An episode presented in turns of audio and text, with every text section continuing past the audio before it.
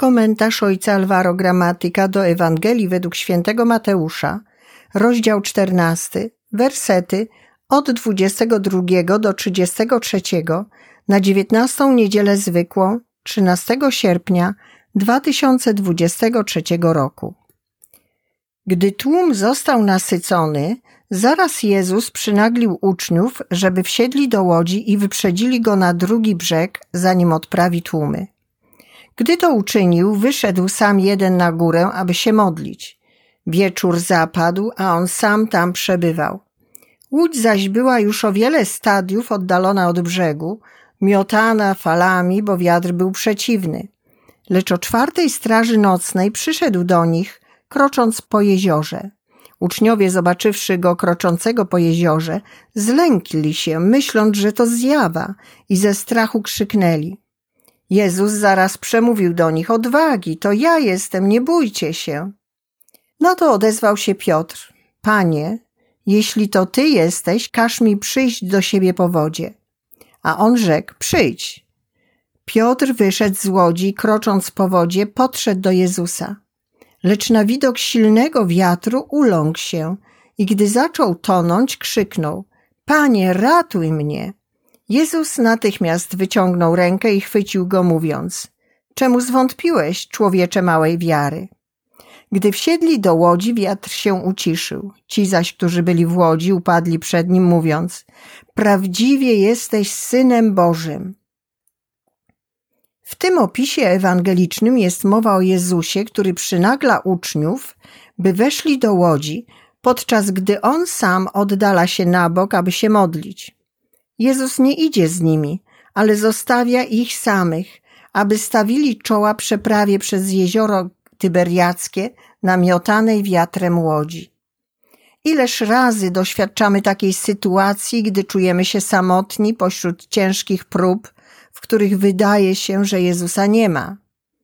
Nawet kiedy przychodzi nam z pomocą, robi to w taki sposób, że można go pomylić ze zjawą. Zamiast nas uspokoić, wzbudza lęk, tak jak to uczynił z uczniami, którzy widzieli go idącego do nich po jeziorze. Pierwszy raz widzieli go chodzącego w ten sposób. Nie byli przyzwyczajeni do takiego sposobu działania. Było to coś nowego. W ten sposób Jezus konkretnie pokazuje, że nikt nigdy nie jest pozostawiony samemu sobie i że można żyć bez lęku pośród prób. Próby nas nie zatopią, tak jak On idzie, my też możemy.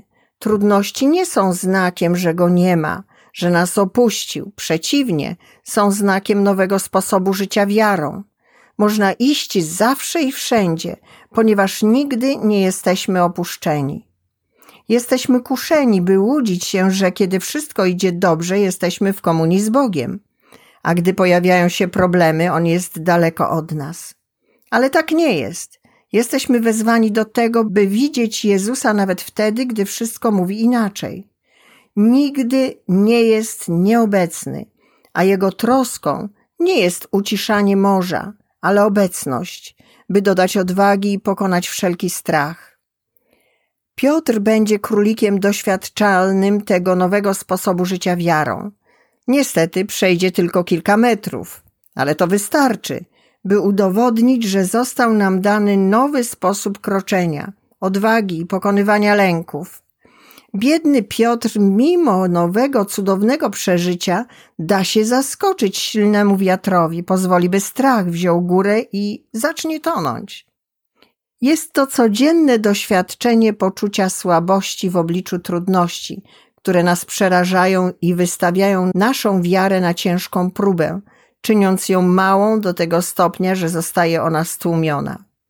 Wtedy Piotr prosi o pomoc Jezusa, który wyciągając rękę chwyta go.